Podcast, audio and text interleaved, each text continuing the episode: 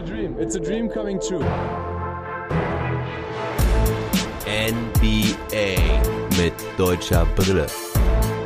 Von und mit dem einzig wahren Philly Fiddler. Daniel Theiss gegen die Grizzlies. Das ist heute im Mittelpunkt dieses Podcasts. Ich wünsche euch einen wunderschönen guten Morgen. Heute habe ich für euch das Spiel der Celtics gegen die Grizzlies im vollen Fokus. Da gibt es einen detaillierten Game Report zum Spiel von Daniel gegen Bananchunas und Co. Das Spiel hatte es auf jeden Fall auch in sich, aber es gibt auch ein paar andere interessante Neuigkeiten. Nach dem Game Report kommen dann erstmal die Ergebnisse und Highlights aus den anderen Spielen und zum Schluss gibt es dann einige News. Leider hat die NBA-Gemeinde einen Trauerfall zu beklagen, aber für mich persönlich und diesen Pod hier gibt es erfreuliche Nachrichten. Außerdem haben wir einen kleineren Trade und die Gerüchteküche um die Trade Deadline wird auch schon angeworfen. Und natürlich gibt es wie jeden Dienstag die Spieler der Woche. Also starten wir jetzt erstmal mit dem Game Report. Die Boston Celtics mussten als Sechster im Osten mit einer Bilanz von 21 Siegen und 21 Niederlagen nach Memphis reisen. Mein Celtics-Experte Knack hatte ja von den Celtics am Scheideweg gesprochen. Ja, 21 zu 21. Ein Spiel gegen die Memphis Grizzlies, den zehnten im Westen, mit einer Bilanz von 19 Siegen und 20 Niederlagen. Das ist doch genauso ein Gegner, bei dem man jetzt eine Tendenz ausmachen kann. Die Celtics müssten allerdings auf Kemba Walker verzichten, der sitzt ja die Back-to-Backs immer aus. Die Celtics spielten ja erst gestern gegen die Orlando Magic, da gewannen sie ja. Aber nicht nur auf Walker mussten sie verzichten, sondern auch noch weiterhin auf Tristan Thompson. Den scheint es wohl wirklich mit Corona getroffen zu haben. Aber auch Jason Tatum war krank. Allerdings hat das nichts mit Corona zu tun. Und so starten die Celtics mit Jeff Teague für Walker, daneben Brown, OG Lee für Tatum sowie Smart und Tice. Bei den Grizzlies gibt es keine Überraschung, da, da spielen Ja Morant, Grayson Allen, Dylan Brooks, Kyle Slowmo Anderson und Jonas Valanciunas. Und es geht auch direkt mal los mit einem Pick and Pop zwischen Tice und Smart. Tice macht den Jumper rein. Jeff Teague hat auch einen guten Start, macht einen Stepback 3. Smart mit zwei Dreiern. Der einzige Fehlwurf von den ersten fünf ist ein Floater von Brown. Aber auch den machen die Celtics zu Punkten, denn Brown holt seinen eigenen Rebound und legt ihn rein.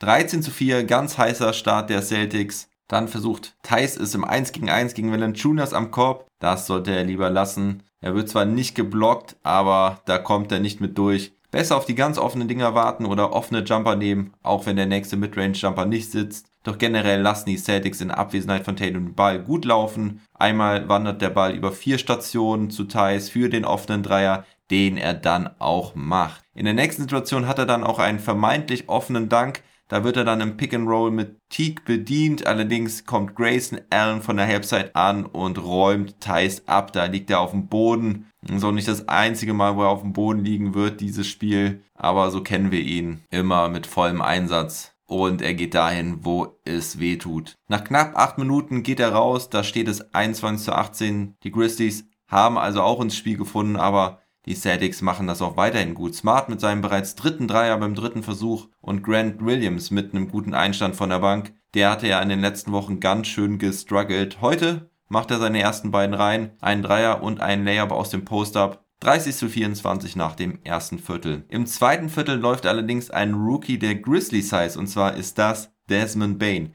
der ja von den Celtics an 30. Stelle gedraftet wurde und direkt in der Draft Night nach Memphis getradet wurde. Er will den Celtics wohl zeigen, was er kann. Und zwar sind das Dreier. Aber nicht nur das, er macht auch zwei Floater rein. 10 Punkte von ihm in dieser Phase. Da lassen die Celtics den Grizzlies aber auch viel zu viel Platz beim Drive. Robert Williams bleibt nur unterm Ring und die Verteidiger am Mann sind nicht aggressiv genug. So gehen die Grizzlies das erste Mal in Führung. Thais kommt bei acht verbleibenden Minuten im zweiten Viertel wieder rein. Mit auslaufender Shotclock haut er direkt mal einen Fadeaway 3 rein. Junge, Junge. Kurze Zeit später noch ein Wurf aus der Zone. Er schon bei 10 Punkten bei 7 Versuchen. Guter Start unseres deutschen Jungen. Aber die jungen Wilden, Morant und Brooks machen taffe Dinger rein. Die beiden Mannschaften sind jetzt auf Augenhöhe. Am Ende der Halbzeit können die Celtics nochmal einen kleinen Run starten. Teague macht da zwei Dinger. Er bislang mit perfekter Wurfquote und Topscorer der Partie mit 13 Punkten. Halbzeitstand 65 zu 60. Und wenn wir auf die Stats gucken, wissen wir, warum die Celtics führen. Sie machen 12 von 19 Dreiern rein. Das sind 63,2 Prozent. Richtig stark. Die Grizzlies hingegen treffen zwei Drittel ihrer Würfe in der Zone. 44 Punkte machen sie da in nur einer Halbzeit. Das ist normalerweise ein Wert für ein ganzes Spiel. Aber das zeigt, wie einfach die Grizzlies da unterm Korb scoren können. Und genauso geht es auch weiter. Valanciunas nimmt Thais beim Pick and Roll aufs Poster. Morant und Slow-Mo Anderson punkten am Korb. Auf Seiten der Celtics macht Ogilvy den ersten Dreierversuch nach Assist von Thais rein. Das Problem nur an der Sache ist, dass man in der Regel nicht das ganze Spiel so heiß bleibt von Downtown und so ist es jetzt auch. Die Celtics kühlen ab. Auf ihren nächsten Wurferfolg müssen sie sechs Minuten warten. Da gab es nun einen Dank von Robert Williams und ein paar Freiwürfe für die Kobolde, während Morant und Valanciunas die Dinger stopfen. Unter anderem ein absolut spektakulärer Alley-Oop-Dank aus dem Fastbreak, aus vollem Lauf. Morant fliegt da hoch, hat den Kopf überm Ring. Wahnsinn seine Elevation. Der Typ macht einfach Bock. Und so ziehen die Grizzlies davon. 72 zu 81, Mitte des dritten Viertels. Die Celtics versuchen es jetzt mit einer Zonenverteidigung, aber auch das bringt nicht wirklich was. Da agieren die Grizzlies wieder erfolgreich mit ihrem Floater-Game. Dann haut Bane auch seinen dritten Dreierversuch rein. Doch immerhin kommt die Celtics Offense jetzt auch wieder was zum Erleben. Oder man muss sagen, Jalen Brown hält die Celtics mit 9 Punkten in 4 Minuten im Spiel. Dennoch 86 zu 94 nach drei Vierteln. Im vierten Viertel starten die Celtics jetzt ohne Brown und Smart und prompt haben sie offensiv wieder Probleme. Pritchard und auch Tice mit einem Airball. Mit Brown, Smart und Williams sieht das dann schon wieder besser aus, auch defensiv. Und trotzdem treffen die Grizzlies jetzt einige Dreier. Aber jetzt muss ich auch mal Robert Williams loben. Der gefällt mir da richtig gut jetzt. Wenn ich ihn kritisiere, dann liegt es eigentlich oftmals nur daran, weil ich mich frage, warum spielt der eigentlich nicht 36 Minuten, der Kerl? Der muss doch irgendwelche Schwächen haben, deswegen gucke ich da genauer drauf. Generell muss ich da jetzt nochmal festhalten, was der im Moment abreißt, ist wirklich super stark und er ist einfach ein super wertvoller Spieler für die Celtics. Das habe ich ja auch im Trash Talk Table schon gesagt und in den Wochen zuvor. Und was er jetzt macht, ist auch mega stark. Er bringt die Celtics zurück, hat einen Block gegen Valanciunas und einen Strip gegen Morant Zwei Minuten vor Schluss wieder ein Block von Williams gegen Morant und im Fastbreak kann Teague dann endlich den Ausgleich erzielen. Die Grizzlies waren seit Anfang des dritten Viertels in Führung. Jetzt zeigt sich aber auch, warum Robert Williams noch was zu lernen hat. Beim Einwurf decken Smart und Williams Morant und Valanciunas. Valanciunas stellt einen Block, fadet nach oben heraus. Williams geht mit, musste aber unten bleiben und auf Morant switchen. Smart kann an ihm nicht dranbleiben, weil er am Pick hängen bleibt. Und so gibt es dann einfache Punkte für Morant, weil beide Verteidiger im Prinzip stehen bleiben. Morant zum Korb zieht, den Pass bekommt. Danach muss dann Williams auch direkt vom Feld runter. Thais kommt zurück. Die Grizzlies 44 Sekunden vor Schluss mit zwei Punkten. Morant kann den Floater nicht machen. Das ist sowieso schon eine Story des Spiels, diese Offensiv-Rebounds. Aber auch Brooks kann seinen Jumper nicht machen. Die Grizzlies verpassen es jetzt, das Game zu closen. Morant nochmal mit dem Tippversuch auch daneben drei Möglichkeiten hintereinander, machen die Grizzlies da nicht rein. Diese Rebounds hätten die Celtics hier fast gekillt, aber den vierten Rebound holen sie dann. Smart geht zum Angriff über, Thais geht mit, Pick and Roll, Alley-Oop und Thais verwandelt das Ding über Valanciunas. Boom! Ausgleich, noch sieben Sekunden. Thais mit einem richtigen Clutch-Play. Hätte da auch gerne noch das Foul gehabt, weil Valanciunas ihn da ein bisschen unterlaufen hat. Aber solche Pfiffe kriegt Thais natürlich nicht. Aber in so einer Situation, kurz vor Schluss, finde ich, muss man das auch nicht pfeifen. Wie auch immer, es sind noch sieben Sekunden. Morant macht den Pull-Up 3 nicht rein. Und so gehen wir in die Overtime. Und da gibt es wieder ein ähnliches Bild. Die Grizzlies scoren nicht hocheffektiv, aber sie holen immer wieder weiter Rebounds. Oder wenn der Ball mal geblockt wird oder gestrippt wird, holen sie sich die Loose Balls so kann Grayson Allen mit auslaufender Shotclock zum Beispiel einen Dreier reinmachen. Das war eigentlich schon ein Broken Play. Dylan Brooks macht zwei Pull-Ups rein. Dann der Pass von Brooks auf Valanciunas. Die Grizzlies im Vorteil, die Grizzlies in Führung. Jedoch hält Jeff Teague die Celtics am Leben. Er kann immer wieder mal am Korb punkten. Sehr außergewöhnlich für seine Körpergröße. Aber mit seiner Ständigkeit kann er offene Räume nutzen. 125 zu 129, noch 30 Sekunden. Die Grizzlies also in Front mit dem Ball. Dann lassen die Celtics Brooks den offenen Dreier. Er ist ja nicht der beste Schütze. Er verwirft, aber wer kommt da angeflogen? Ja Morant, wieder ein Offensivrebound. Die Celtics müssen ihn dann faulen, können dann in der Folge auch nicht mehr entscheiden punkten und so verlieren sie dieses vielleicht wegweisende Spiel. 126 zu 132 der Endstand. bittere Geschichte für die Celtics. Gut, sie haben ohne Tatum und ohne Walker gespielt und ich finde, dennoch müssten die auch so dieses Spiel gewinnen können. Die Grizzlies holen 17 Offensivrebounds, die Celtics nur 5. Am Ende haben die Memphis 80 Punkte in der Zone. Also gut, wir waren hier jetzt in der Overtime, aber dennoch ist das ein absurd hoher Wert. Habe ich, glaube ich, so noch gar nicht gesehen. Auch bei den Second Chance Points gewinnen die Memphis Grizzlies mit 11 zu 6. Fast Break Points 20 zu 15. Und was auch noch auffällig war, dass die Celtics sehr viele Freiwürfe liegen lassen haben. Nur 15 aus 24, das sind 62,5 Prozent. Das sind für mich die entscheidenden Faktoren. Spieler des Spiels tat ich mich ein bisschen schwer, weil Ja Morant, Dylan Brooks und Valanciunas da wirklich abgeliefert haben für die Grizzlies. Valanciunas mit 16 Punkten und 19 Rebounds. Eigentlich fast ein No-Brainer. Ja Morant mit 29 Punkten, 5 Rebounds und 9 Assists. Aber ich entscheide mich heute für Dylan Brooks, der 24 Punkte, 7 Rebounds, 7 Assists und 2 Steals hatte. Er hat zwar die schwächste Quote von allen dreien mit 10 aus 22, aber für eine schwache Quote ist er bekannt. Doch er ist auch dafür bekannt, dass er einer der Spieler ist, der immer die wichtigen Plays macht. Und das hat man heute wieder gesehen. In den entscheidenden Phasen macht er wichtige Dinger rein, ist ein sehr emotionaler Spieler, spielt gute Defense, ist immer am Hasseln und für mich steht er heute für den Sieg der Memphis Grizzlies. Starker Typ. Außerdem Kyle Anderson mit 14 Punkten, 5 Rebounds und 7 Assists und Desmond Bain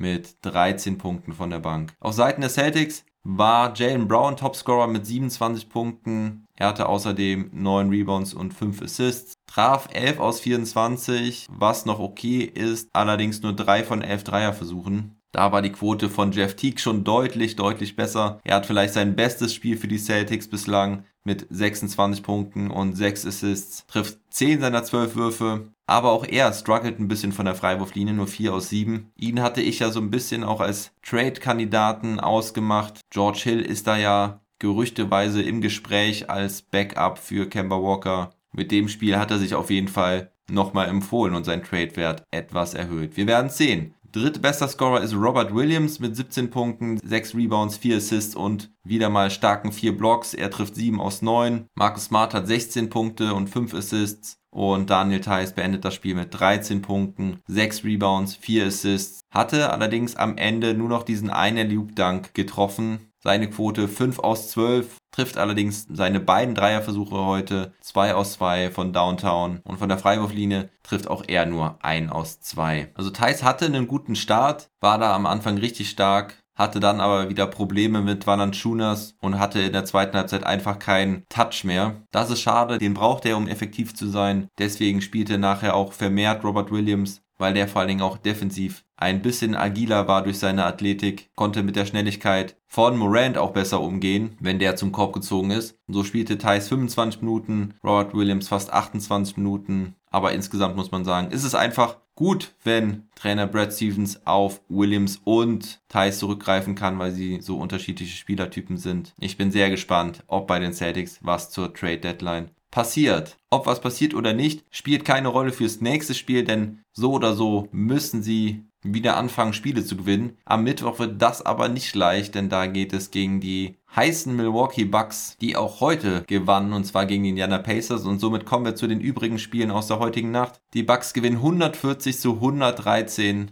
Janis Antetokounmpo musste verletzungsbedingt aussetzen. Drew Holiday machte dafür aber ein richtig starkes Spiel. Er mit, mit 28 Punkten und 14 Assists. Chris Middleton hatte 25. Bobby Portis mit 18 Punkten und 10 Rebounds von der Bank. Und die Pacers strugglen weiter. Sabonis mit 22 Punkten und 9 Rebounds. Es ist die neunte Niederlage im 13. Spiel. Zuletzt hatten sie ja jetzt zwei Spiele mal gegen die Heat gewonnen. Aber sie haben eine Bilanz von 19 Siegen und 23 Niederlagen. Und das reicht auch im Osten derzeit nur für Platz 10. Dann spielten die Sacramento Kings gegen die Cleveland Cavaliers. Die Kings gewinnen 119 zu 105. Die Aaron Fox mal wieder mit starker Leistung 30 Punkte, 6 Rebounds und 6 Assists. Topscorer bei den Cavaliers war JaVale McGee mit 18 Punkten und 9 Rebounds. Die OKC Thunder gewinnen 112 zu 103 gegen die Minnesota Timberwolves. Shea Gilgis Alexander mit 31 Punkten. Alexei Pogosewski hatte ein Double-Double mit 13 Punkten und 10 Rebounds. Und bei den Timberwolves hatte Carl Anthony Towns auch ein starkes Double-Double mit 33 Punkten und 10 Rebounds. Anthony Edwards heute etwas schwächer unterwegs, nur mit 16 Punkten bei einer Wurfquote von 6 aus 16.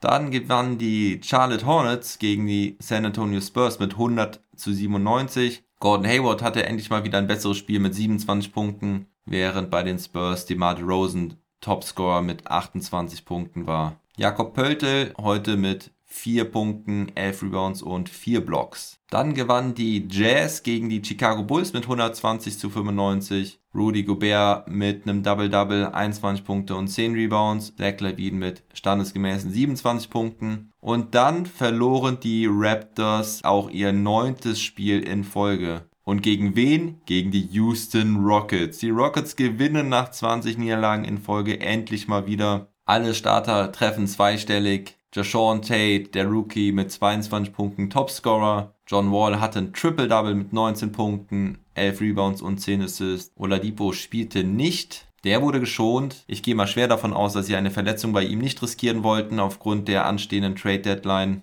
Und bei den Raptors war Topscorer Fred Van Fleet mit 27 Punkten. Also Glückwunsch nach Houston, dass sie da doch nochmal gewinnen können. Ich freue mich vor allen Dingen für Trainer Steven Silas, der ja gestern ziemlich niedergeschlagen war. Und zu guter Letzt geht auch eine andere Serie zu Ende, und zwar die Siegesserie der Atlanta Hawks. Die spielten nämlich gegen die LA Clippers. Die Clippers gewinnen 119 zu 110. Trey Young hatte 28 Punkte, Clint Capella, der Schweizer, mit 12 Punkten und 14 Rebounds. Und John Collins hatte 23 Punkte und 7 Rebounds. Über den gab es heute Nacht Gerüchte, dass er in, dass die Dallas Mavericks für ihn traden wollen. Und zwar für wen? Maxi Kleber gegen John Collins war die Rede. Das höre ich überhaupt nicht gerne und ich verstehe es ehrlich gesagt auch nicht, warum die Mavericks wirklich ernsthaft in Erwägung ziehen, ihren besten 3- und D-Player abzugeben. Maxi hat ja eine überragende Dreierquote, ist dazu einer der besten Defender des Teams, vielleicht sogar der ganzen Liga. Ich weiß, dass John Collins ein super klasse Spieler ist, aber